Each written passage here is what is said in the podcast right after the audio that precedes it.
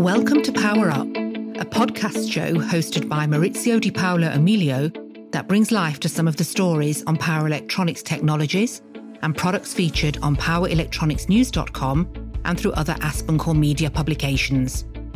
In this show, you'll hear both engineers and executives discuss news, challenges, and opportunities for power electronics in markets such as automotive, industrial, and consumer.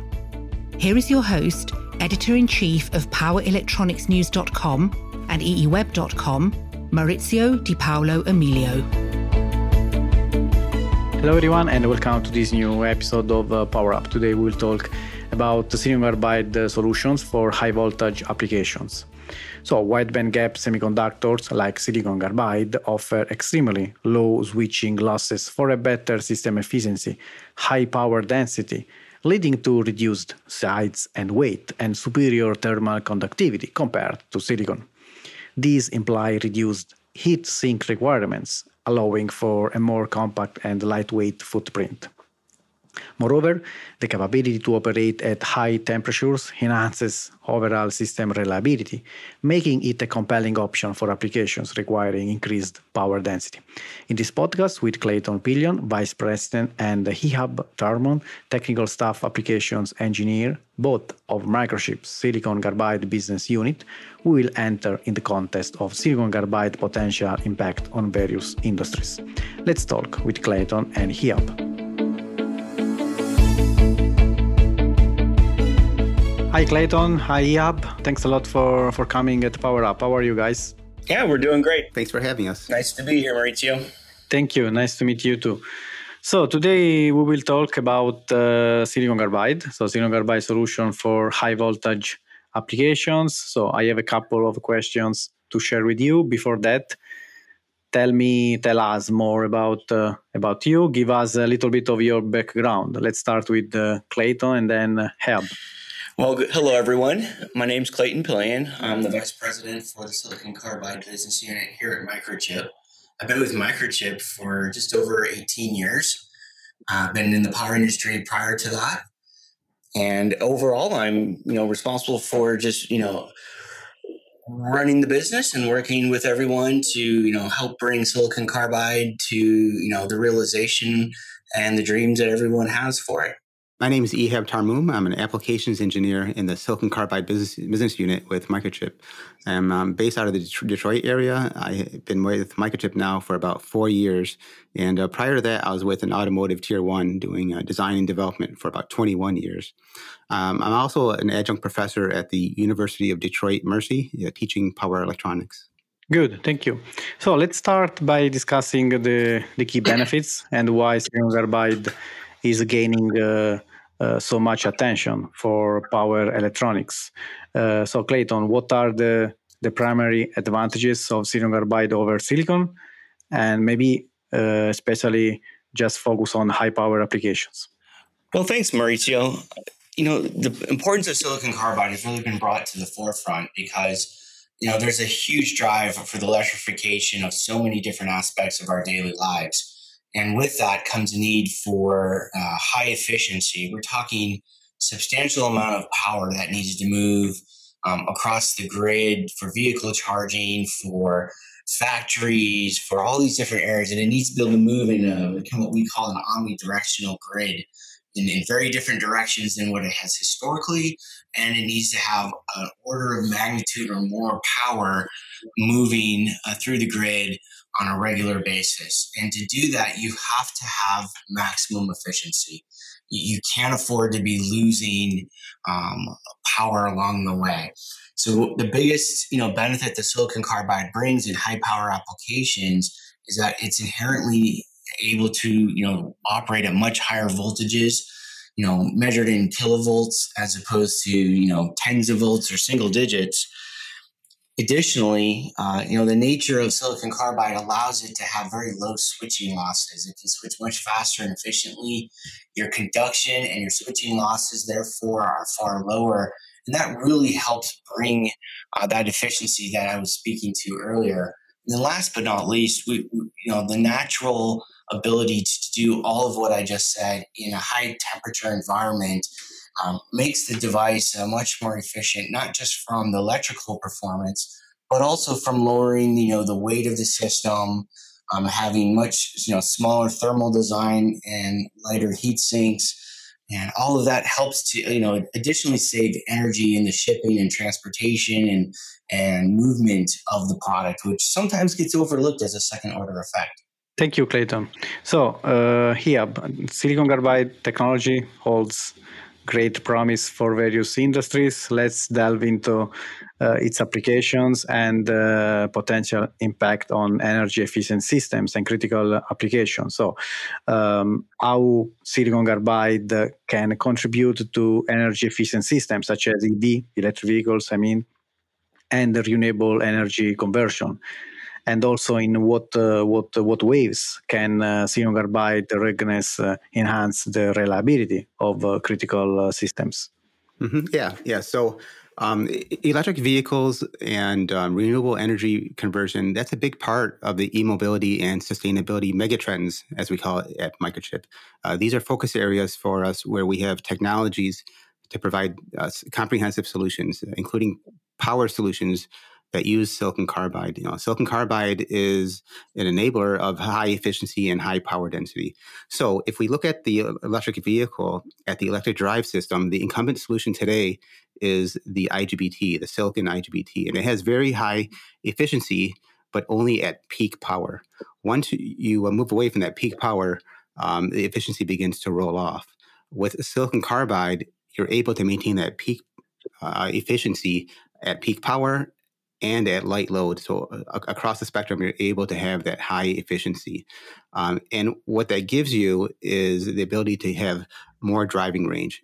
You, you, can get more kilometers out of that battery pack, or you can reduce the size of that battery pack, reduce, reduce cost and weight. Uh, other areas in the EV would be the onboard charger. Uh, today, uh, you'll see you're seeing mm-hmm. 11 kilowatt chargers, and they're moving to 22 kilowatts. That's enabled by silicon carbide. The ability to convert that much power in a small package can uh, efficiently can only be done with silicon carbide technology today at least.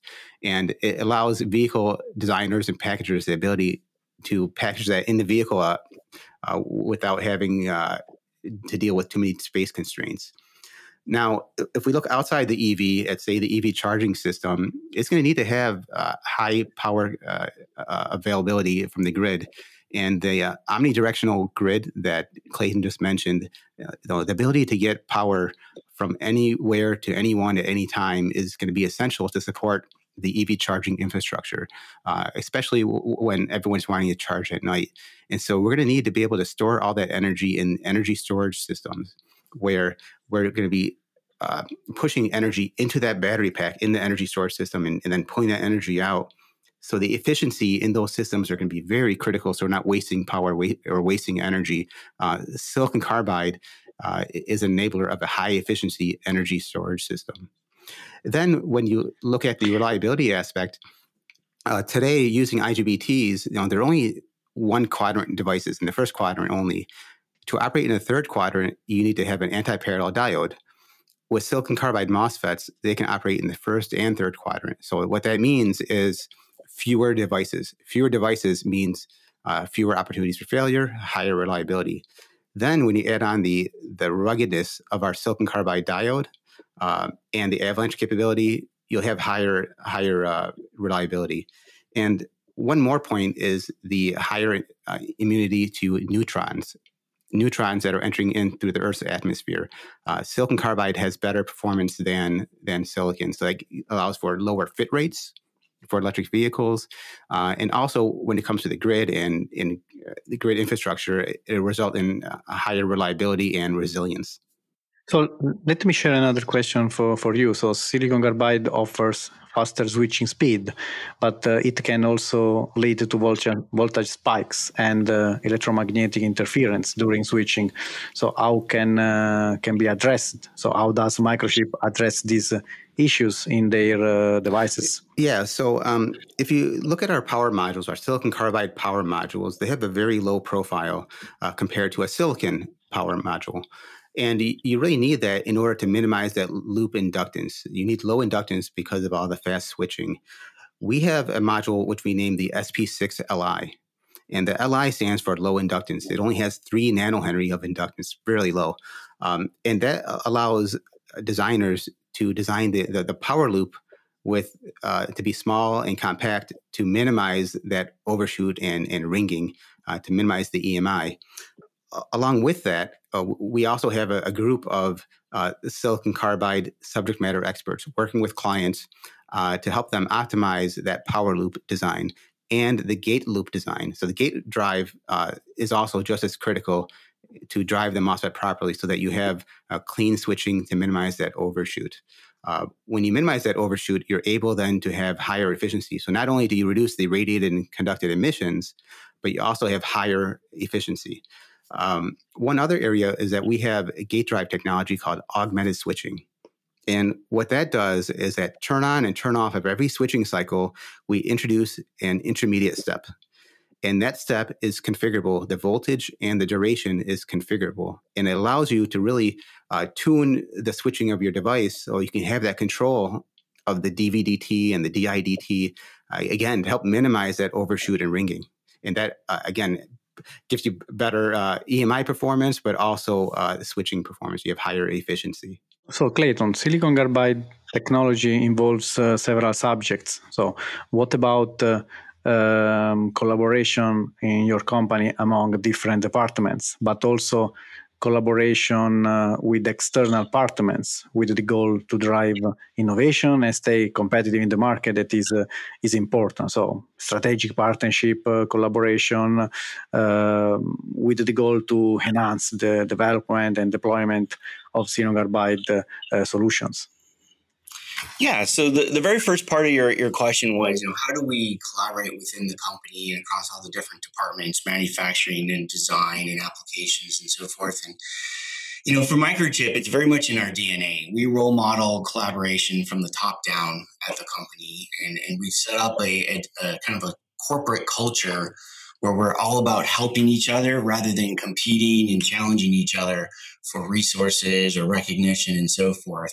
And that starts at the top and it, and it rolls out. And our, our biggest example of that would be our non-commissioned sales force, where you know we don't care where customers need help for design or where they buy parts, regardless, they get the help they need where they need it. So you know we bring that same uh, concept into how we do product development and support and and and you know the end of the day, we're all engineers and we just want to solve complex problems. And we feel really good when we, we have success, and that success comes as a group gets together and, and you have specialties from different areas. How we work within the industry mirrors that. You know, we work, we have several partnerships with universities uh, to help make uh, reference designs, to do research and development for the sake of bettering uh, the product or the technology. We work within multiple different industry groups uh, to share learnings, to share technology. Uh, you know, for example, in the recent PowerAmerica event, uh, we had multiple uh, collaborations that were reported out on that we've worked on for the last year or two. So, in our 20 something years of, of working on silicon carbide, we've really focused on you know doing a, an amazing job internally and being very efficient together and doing uh, as, as great as we can working within the industry and, and trying to really share and leverage all the great work that's done out there. Thank you, Clayton. So let's back in terms of uh, reliability with the hub. Uh, so the gate oxide is one of the, the main uh, things, parameter to, to consider when talking about re- reliability. So may you elaborate on the mechanism that uh, contribute to excellent gate oxide stability that would uh, impact the performance of silicon carbide, yeah. of course. Yeah, well, you know, as you know, the gate oxide is the Achilles heel of a MOSFET. It's the weakest point of the MOSFET, and with silicon carbide, it, it's subjected to a much higher electric field than with silicon power MOSFETs. So we did a, a lot of work early on in the development of our silicon carbide MOSFETs. We've done some uh, d- design iterations and ran several DOEs using our in-house fab to verify the design and the manufacturing process.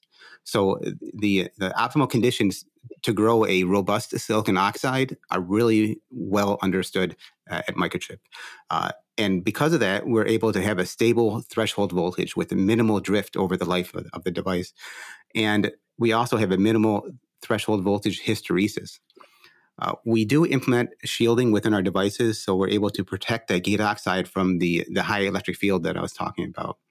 Now, I can't get into details about on the design of our devices or the manufacturing process. All that is proprietary, uh, but the, the, proof is in the pudding. We have uh, from internal and external independent uh, testing uh, uh, data to show that we have a very stable and robust gate oxide.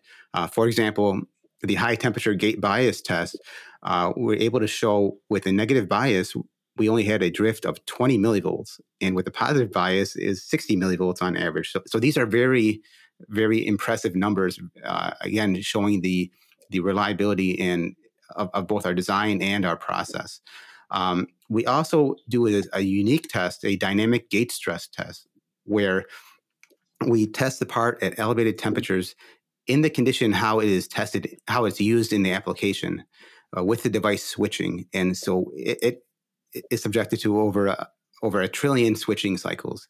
And during this test, we do spot checks and measure the threshold voltage, the threshold voltage hysteresis, and the RDS on. And uh, in all cases, the, the, the drift was very small, almost insignificant. Uh, and, and this is all not by accident. It's because of the know-how, the experience, the expertise that we have in the design and the manufacturing of silicon carbide MOSFETs so, in the context of uh, uh, silicon carbide's potential impact on industry, on uh, various industries, there are other mm, performance metrics, benchmarks that uh, we should consider. So, designers should uh, should consider when evaluating the suitability of devices for their applications, silicon carbide devices.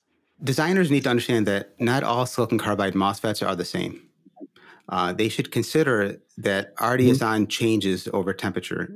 Uh, we do have a very low RDS on temperature coefficient, uh, but depending on the, on the structure, you might see some devices with a very high temperature coefficient. So that's important to understand how on changes. Don't fall into that trap of looking just at the, uh, the, the the rating on the data sheet on the first page of the data sheet. You really have to look at that curve.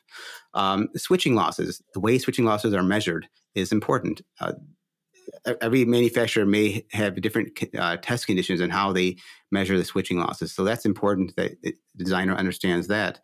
And then in the end is what is the current carrying capability, the RMS current carrying capability when you factor in the RDS on the switching losses and the thermal resistance. Uh, that's really what matters in the application. Uh, what we have are some design tools. We have uh, SPICE simulation models. We have a tool called Mindi, a, a SPICE uh, tool that that includes our models of our silicon carbide MOSFETs and diodes. And we have PLECS models uh, of our different devices, of our discrete devices and our modules. And the PLECS models are built using lookup tables from actual testing, empirical data, double pulse test uh, measurements. Um, and those same models are also used on our online simulator. We have a tool called MP Lab Sick Power Simulator, and that allows customers to pick the topology and select the devices, enter some basic information on the requirements, and with that, they're able to get quick uh, results showing uh, temperatures and efficiencies uh, of the different devices. Thank you. So, um, in conclusion, um, Clayton, so as uh, the technology will continue to, to evolve, uh, so there are some uh, emerging trends, advancements in materials, silicon carbide materials, device architectures, that we should uh, take uh, in consideration? What's next from Microchip? Yeah, thanks, Maurizio. So, you know, as more and more applications that have traditionally been mechanical become electrified, it's creating new challenges for the industry. And I think the biggest uh, challenge that you're seeing, uh, for instance, comes from uh, aerospace and the need to have incredible amount of reliability coupled with the uh, power density for very small lightweight operation of, of high power. So as aircraft continue to uh, evolve with controlled surfaces and other applications moving from traditional mechanical means to more electric, uh, electrical means and also with uh, you know the advent of higher uh, profile electric vertical takeoff and landing applications, uh, you're seeing a need to have uh, some of the most robust packaging in module power density that we've seen in a while. Other uh, emerging areas in, in, are occurring on the manufacturing side. We're seeing a tremendous push in the area of how the silicon carbide boules are being produced, um, how we can see much higher yield from those over time. You know, back to your question on the partnerships, we continue to work within the industry with multiple partners on improving uh, yields and um, the material aspects of the input material to make a silicon carbide IC.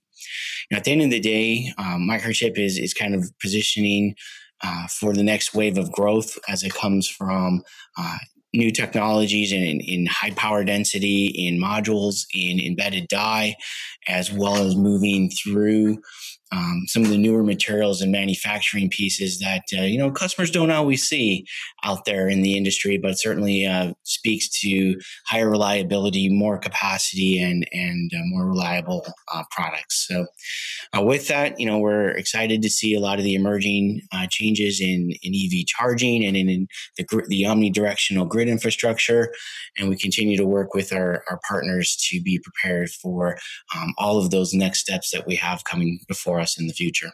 Great. So, great conversation about uh, silicon carbide. Thanks a lot, Clayton. Thanks a lot, Ehab. So, stay in touch with the Power Up and talk soon. Thank you. Thanks for having us, Maurizio. That brings us to the end of this episode. Stay tuned with more news and technical aspects about power electronics.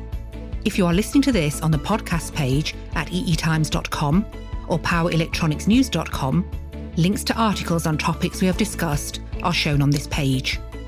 Power Up is brought to you by AspenCore Media. The host is Maurizio Di Paolo Emilio, and the producer is James Eade.